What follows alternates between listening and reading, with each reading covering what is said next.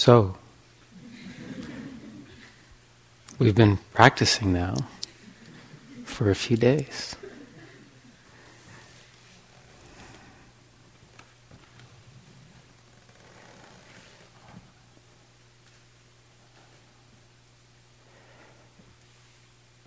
And it's a weird kind of practice that we're doing. And it requires a, a, a weird kind of effort, an unusual uh, kind of effort. So tonight I'm going to uh, talk a little bit about this kind of effort that it takes to be here.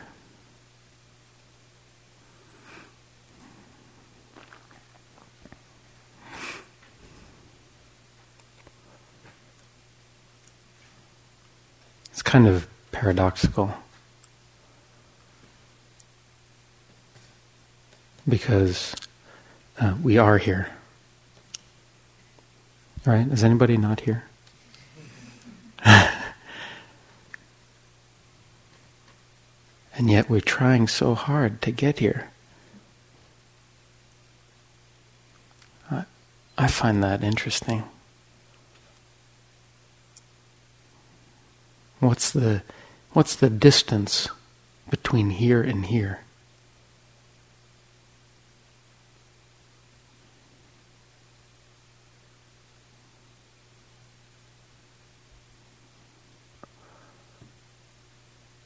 How come it feels like we're doing so much traveling? Does it feel like that to anybody? Like you're bopping back and forth between like the past and the future and the present sometimes and various different futures and a whole variety of pasts, a whole bunch of different incarnations that you've had and maybe will have. Oh, that's a lot of traveling. You can feel, you almost get motion sickness. And yet, it's all happening here right here. I find that very fascinating. We're actually, we don't, we're not going anywhere. We never go anywhere.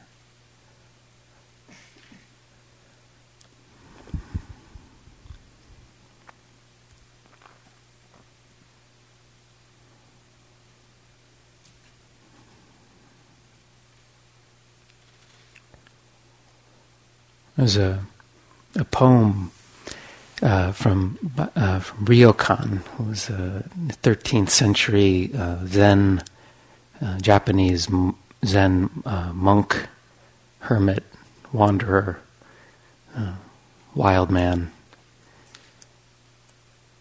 famous in Japan. This poem goes like this. Buddha is your mind, and the way goes nowhere. If you point your cart north when you want to go south, how will you arrive? Buddha is your mind, and the way goes nowhere. If you point your cart north when you want to go south, how will you arrive?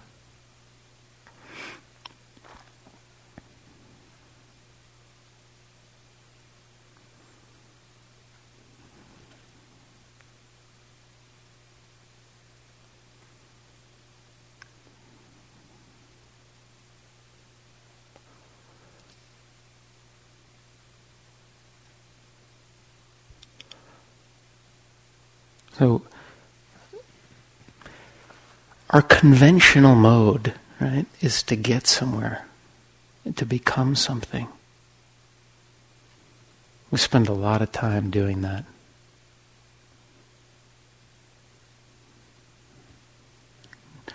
Elementary school, middle school, high school,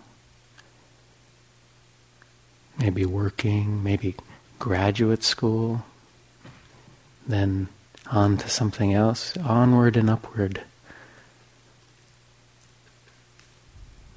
always on to the next thing. There lies more, better. There lies satisfaction, happiness. There lies fulfillment. There lies the true me, the me I've always longed to be. the me I really hope to become and am afraid I won't. Always in the future. Always just ahead a little bit. Maybe just a little bit. Maybe a lot. Always leaning forward. Always not quite there. Just a little more.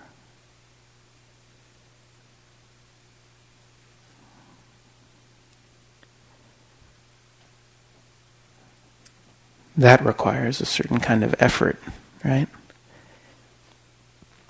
Getting somewhere requires effort.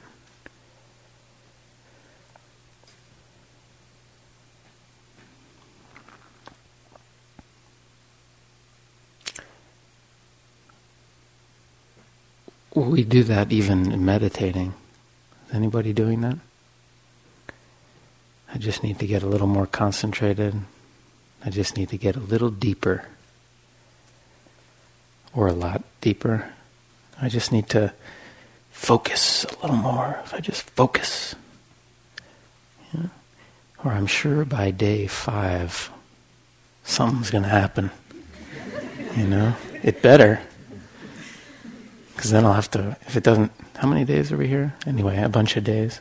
If it doesn't happen by then, I'll really have to work hard make sure I get something before we leave.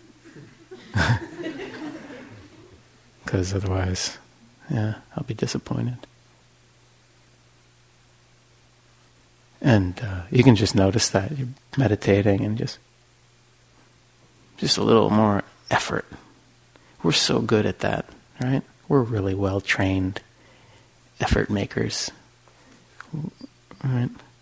That's our conditioning, that's our society. try.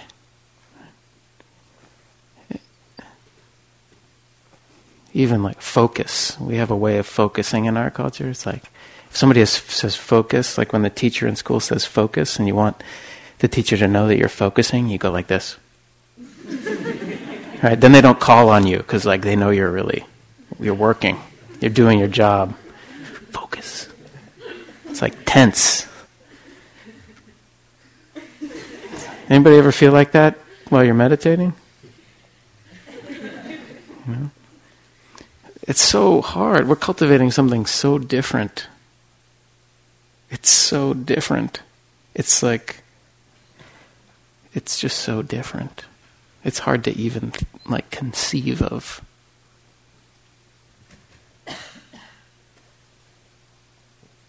So we bring this effort into our practicing. And, and of course we do. And it's the way we do things. But it's tiring. And it's disappointing. Because we're trying to get certain things to happen. And it just doesn't happen that way somehow. Is anybody's mind like obeying your wish, your wishes? Is it like doing what you want it to do? Mine doesn't obey orders. I'm not in charge of like uh, script.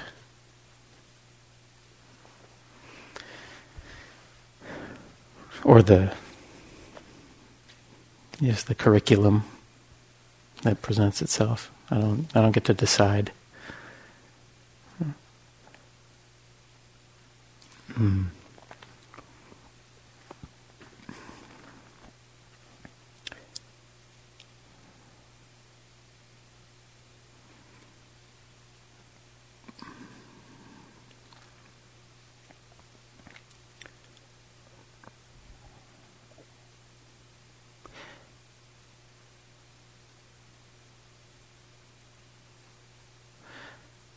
So it's almost like uh, anti-American. It's almost un-American to like not lean into the next moment. I'm kind of making a joke. I'm not trying to. Yeah, it's like we lean in. You know, we do. That's what we do. The next best thing, we do that. And so meditation is like really, you know, it's like it's so frustrating when we approach it that way, because we just wear ourselves down. Does anybody notice this? I remember my first retreat. This is the way it felt to me, and my second one. It's like I'd work and work and work until things got to some place where I felt like, okay, there's like some stillness. And then it would all fall apart. Or I'd work and work and work and work and work and work until I was such a bundle of frustration and tension that everything would fall apart, and then there'd be peace. for like five seconds. and then I'd start building again. Building concentration. Connect, connecting one breath to the next. Two breaths. Building, building, building until it would get really tense. And at a certain point, it would all collapse. And there'd be peace. And then building, building. It happened like that a lot. I was like a slow case, you know? So I think that's a very useful process, actually. Because what it does is it wears us down. It wears down this energy of building, becoming, making, cre- you know, that tension of it's like a house of cards, you know? If I just add a little more concentration, a little more relaxation, and then I boop, boop, boop, boop, and then it falls apart, and then there's just what a relief. So that wears down this energy of becoming, yeah, having to become, and we start to get a little taste. I notice it's like, how come the pieces after the collapse? It's weird. I didn't even understand it intellectually, but I could feel it as true. That somehow the peace was in the non building up. It was in the, I don't know. It's not even letting go, because my letting go was part of the building up. I must let go. They say to let go, accept it, accept it. You know, like as an act of will. That's maybe that's why I'm a hard was a hard case. Yeah. You take all these Buddhist concepts and you like do them. You know? But it kind of doesn't work that way. So, luckily, the practice is set up so that you don't succeed. if it really is working, you won't succeed. Yeah? And you start to fall back into just being. Because we're always just being. And it's just an interesting thing when we're not building, and then of course the mind says, I will not build, I will be. You know, it doesn't work that way either. So the building's like a part of it. You know, you wear yourself down like that. You know, so it's like over time, as you do more and more retreats, it's not that you, you know, necessarily your mind obeys you more, but you, you kind of like, I mean, it does too. But it's like you don't have that expectation of what's supposed to happen. And then it's, so, it's like peaceful. It's this weird thing. It's peaceful. And presence. Because we are presence. It's just that we're always moving away from our own presence. We're like pointing in the wrong direction, like the poem said or another metaphor that sometimes uses: you're standing in front of the target shooting your arrows away from it you're, you are the target but you're shooting your arrows pew, yeah? pew. is anybody shooting arrows in like a lot of directions pew. but like this is this is the target so so yeah we start to sort of realize oh i'm here I'm here. Actually, everything is here. Yeah, as we start to just settle into being, as we get tired of building and collapsing more and more, somehow we just start to be here a little more. It's just natural because we get tired of, you know, attempting the impossible. And we just surrender to being here. Oh, so then we're here a little while. And when we're here a little while, we realize, oh, everything's here. And this is where practice is happening in the realm of the here. It's always here. So it's just be interesting to explore what it is to just be with one breath without thinking of a second one. What if you let go of the fu- what if what if it wasn't what if there wasn't a future? There isn't. Experientially there is no future. There are just thoughts arising in the present. Thoughts about a future. Hmm, and then there's an image. That's the future. It's right here.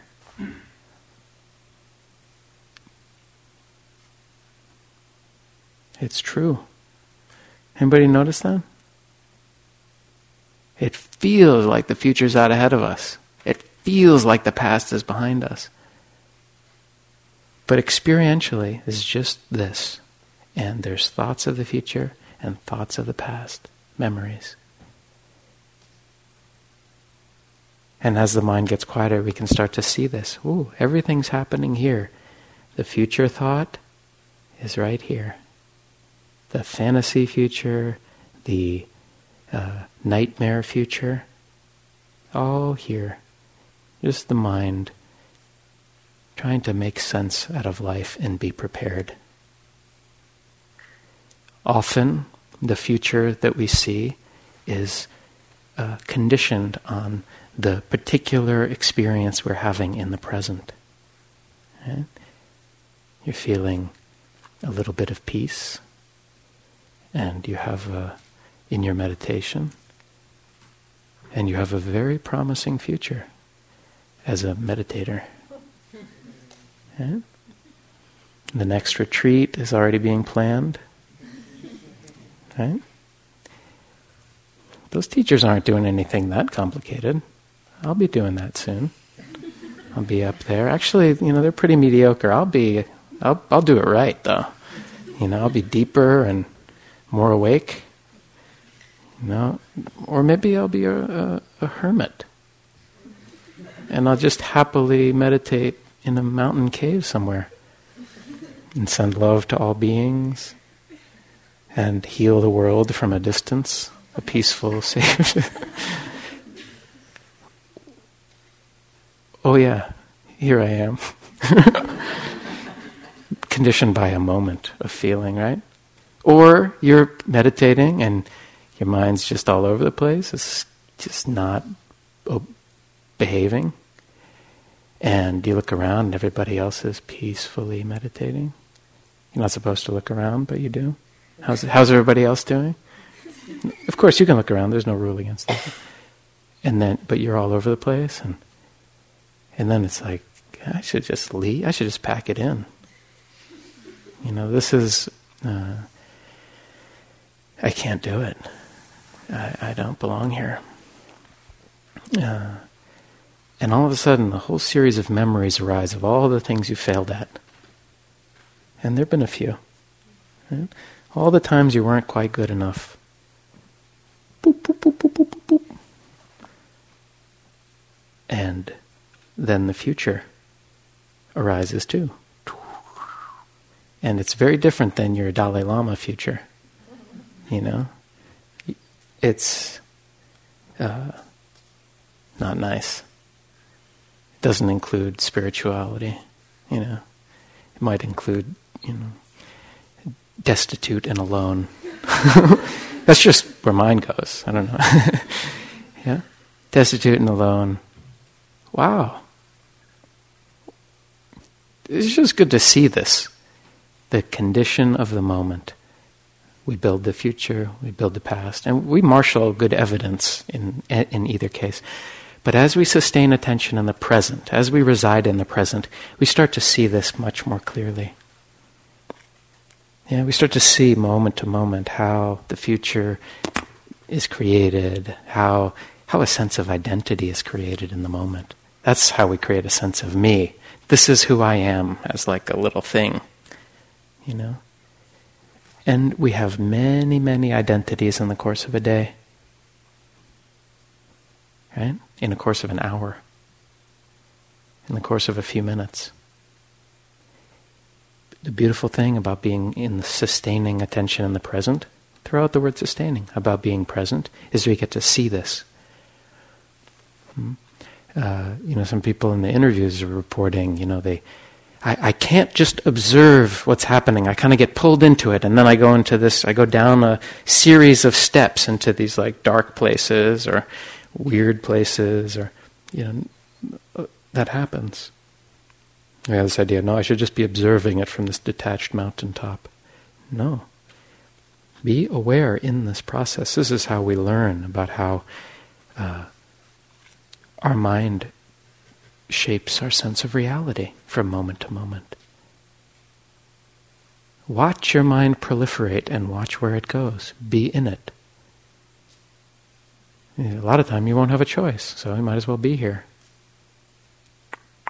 It's all happening right here.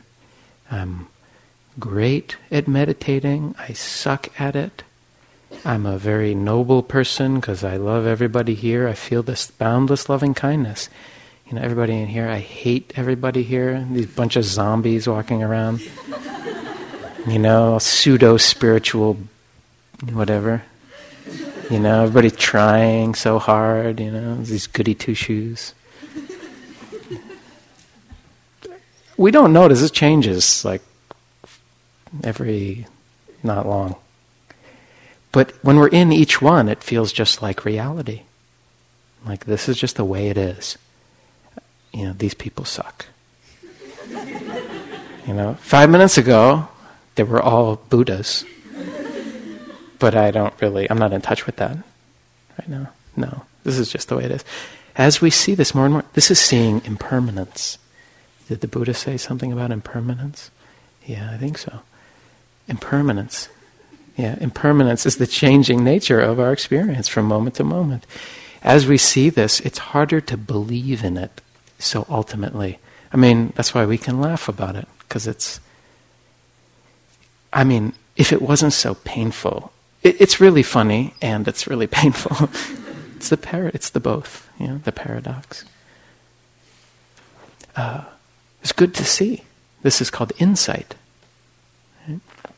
we think, no, no, the retreat would be going well if I just was peacefully observing everything, you know, from a distance, detached. That's, but that's not that useful. You know, you, you're experiencing reality, as Pascal was talking about. This is the way the mind operates. Yeah? So we're kind of getting wise to it. Yeah? Uh, interest.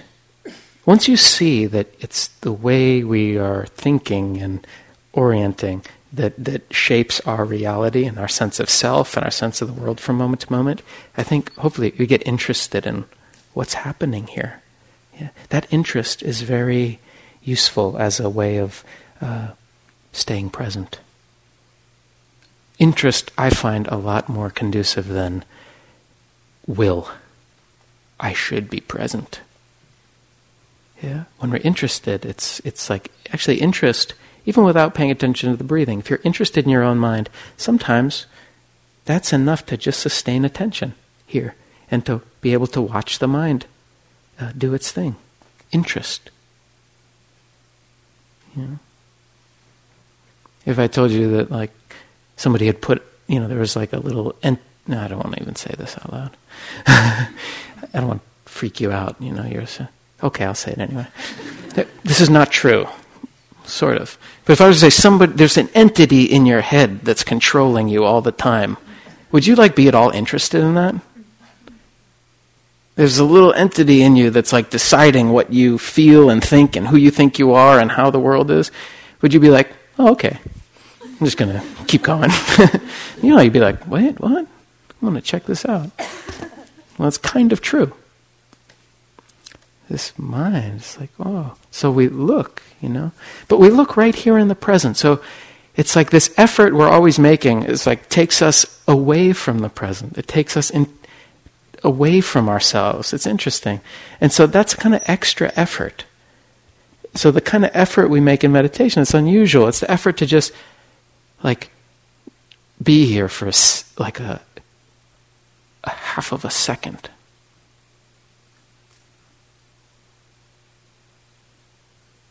I'm doing it right now. Yeah?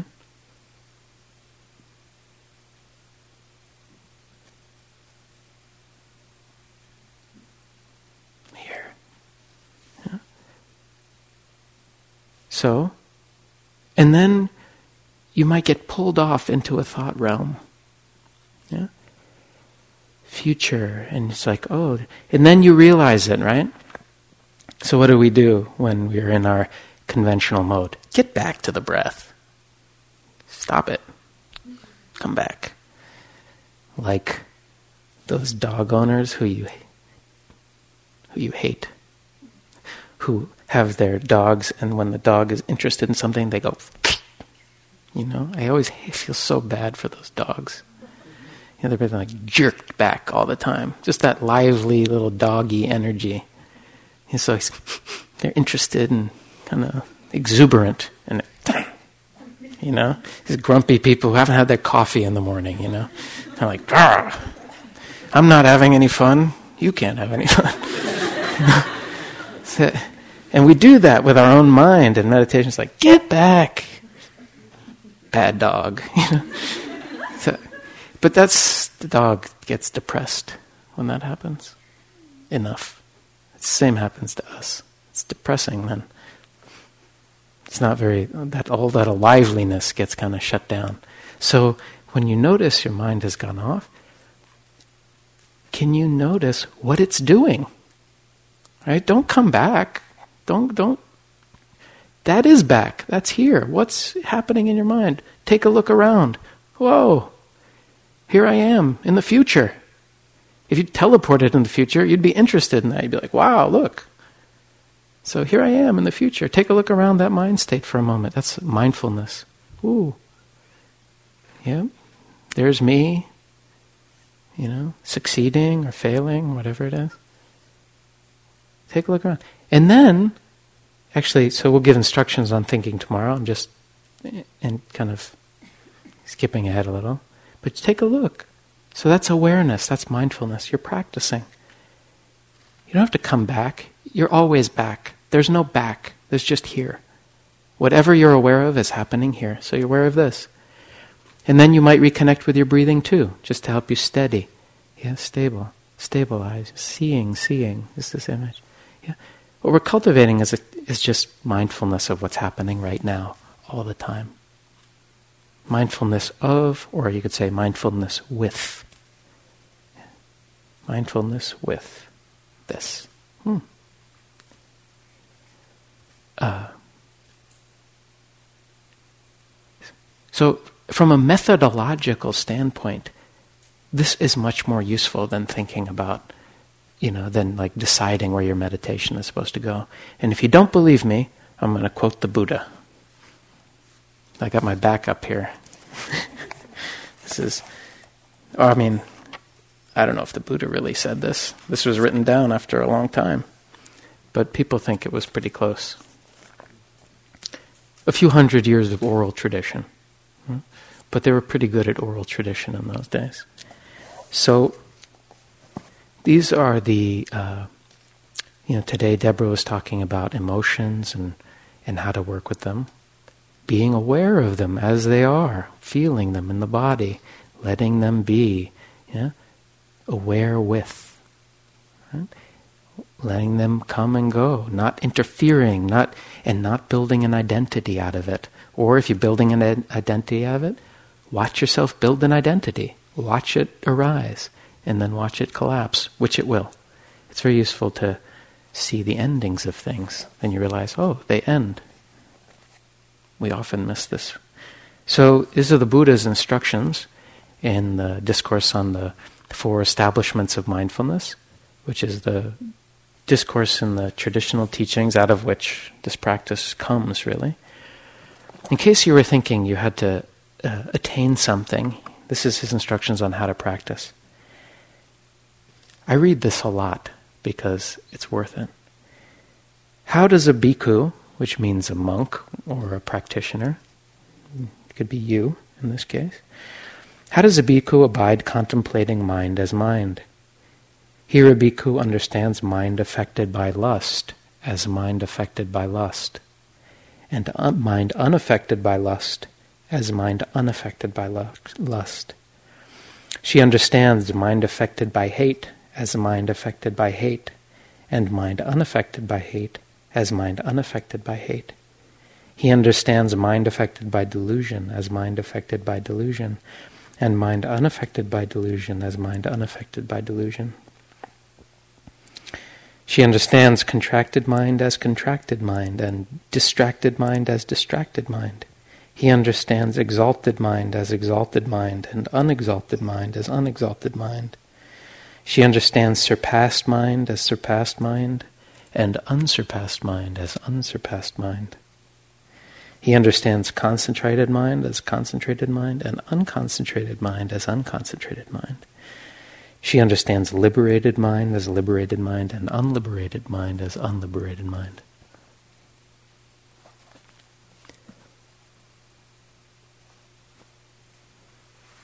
Hmm.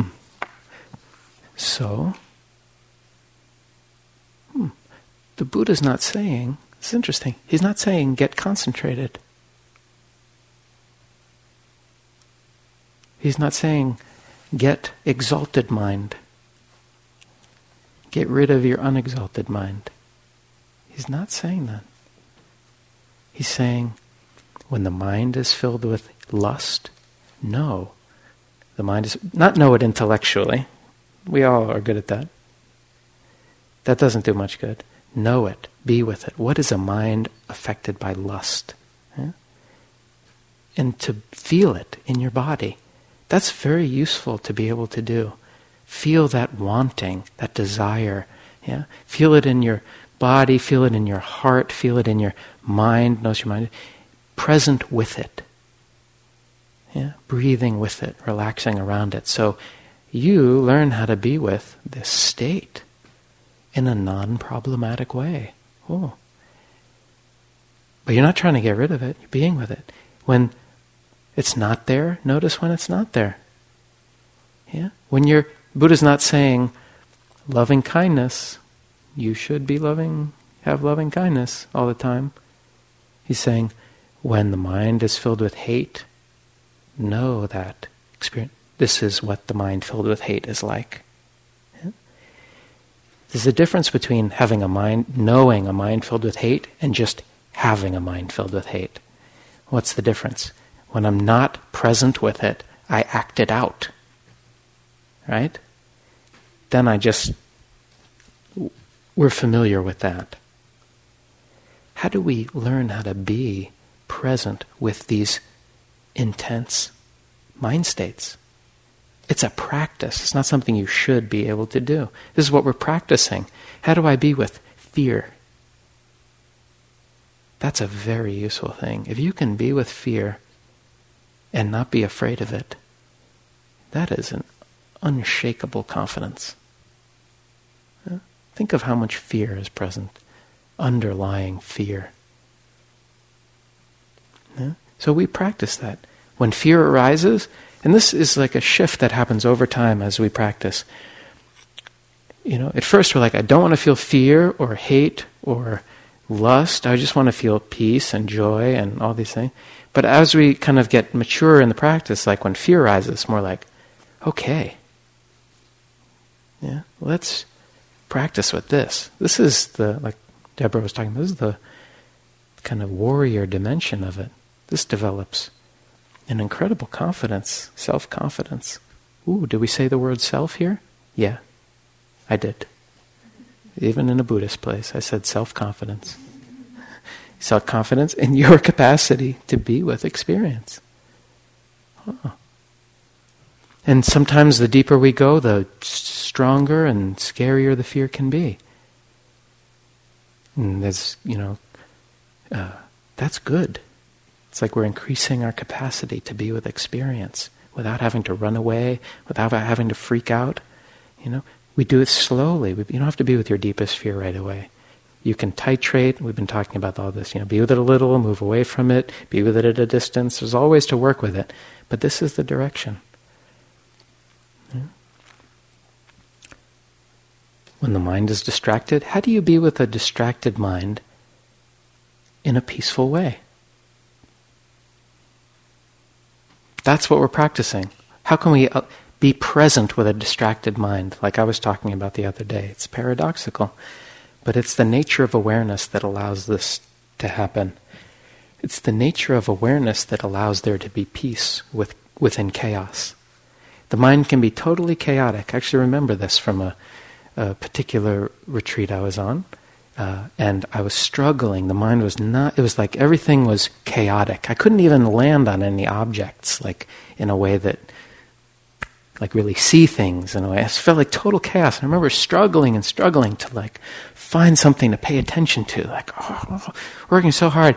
And at some point, this uh, voice arose and said, This is total chaos. And then there was something let go. And there's total chaos still. And there was no struggle. Because the struggle is trying to make it ordered. You feel that? As I described? Oh, this is total chaos. Same with confusion. I was like, oh, this is confusion.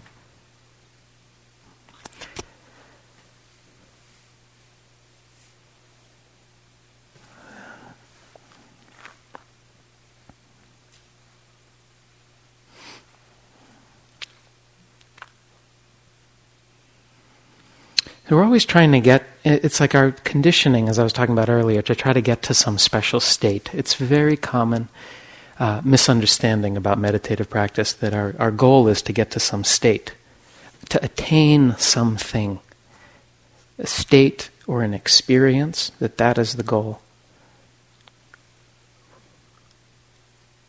But all experiences and all states happen in time, and so they arise and they pass. Yeah? You will not attain a state and hold it. It's not the nature of things. What we are cultivating here is not a state, even though you will experience many states. Yeah? Some states you like, some states you don't like. What we're cultivating, and this is implicit in what the Buddha, the Buddha's instructions there, what we're cultivating is awareness. Actually, we're not even cultivating awareness because awareness is already here. We're familiarizing ourselves and settling into our inherent presence, which is already here. This presence is awareness. Our awareness, your awareness. And this is something that underlies all experience. What is the common factor in all your experiences? It's awareness, right? This room is appearing because of you. I mean, it's appearing to you because of your awareness. It's all arising in your awareness. Is this not true? The you're seeing it. As we practice this thing of being with just the condition of the moment, as we work in this way, just this kind of uh, strangely different kind of work, which is to just how do I be here with this the way it is right now? As we do this with all this variety of states, we stop pushing and pulling so much, and the mind, when we're not trying to get somewhere else, interestingly, the mind becomes very steady. We always think the mind will get steady when I get to steadiness. But the way the mind gets steady is by being with what's here. It's when we are willing to attend to this moment. Actually, there are no moments. That's a misnomer, actually. Nobody's ever been able to show me a moment. But it's just this. Yeah, this. As we give up that building and escaping tendencies so much, and we start to be here and trust our capacity to be with because we're practicing it. Oh, I can be with these sensations. Yeah? Be with emotions. Be, the mind starts to get very steady because it's not always going boop, boop, boop, boop, trying to get somewhere. It becomes very steady and still. And then this quality of awareness itself starts to stand out, becomes vivid. It's not a thing. You can't point to it, you can't find it, and yet it is implicit in everything. It is here. It is in uh, the underlying dimension of experience, all experience. And the aware, as we were talked about, and awareness, this awareness is not um, the aware. As we said, the awareness of fear is not afraid. The awareness of anger is not angry. Yeah? The awareness of chaos is not chaotic. The awareness of movement is not moving. But awareness of isn't even quite the right language. It's too dualistic. Awareness is, right? Uh, it's hard to even do a correct gesture. This starts to stand out. And that's the underlying peaceful dimension. It's not it's not somewhere in the future. It's not some state. It is here. And the way we arrive at it is by being here. Arrive at it's not the right language. The way we uh,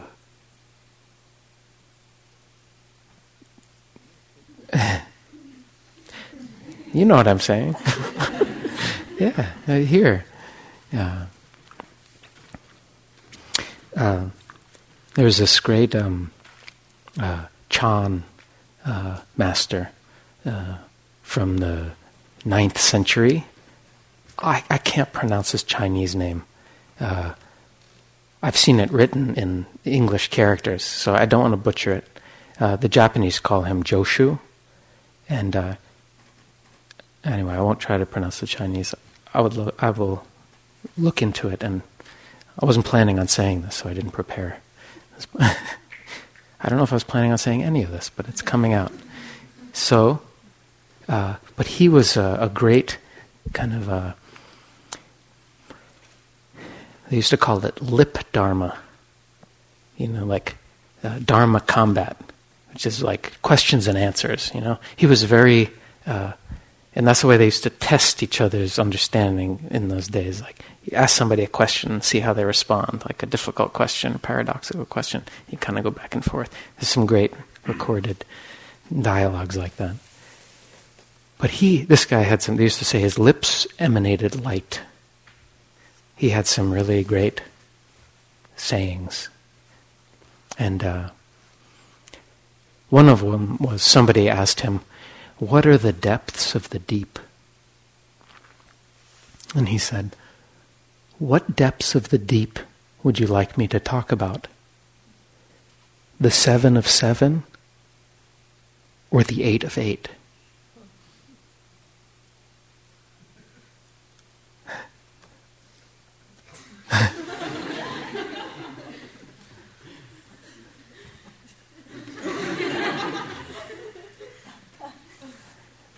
Huh?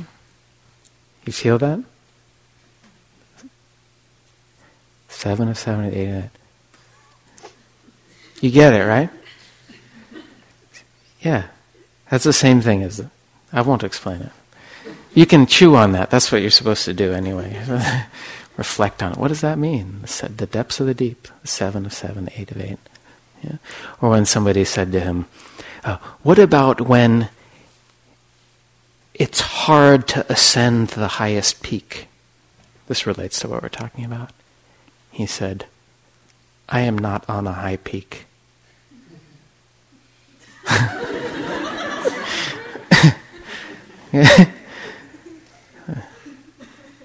uh,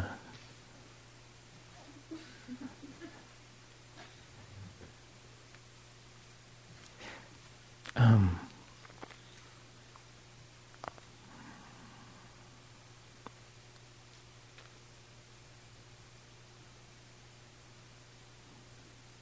okay, you know what to do. Let's sit for a few moments.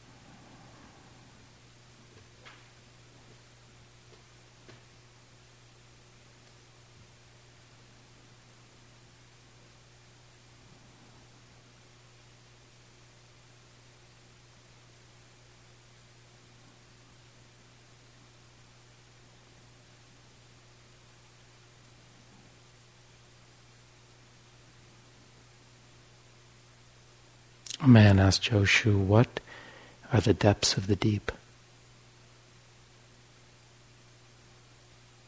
What depths of the deep would you like me to talk about? The seven of seven? Or the eight of eight?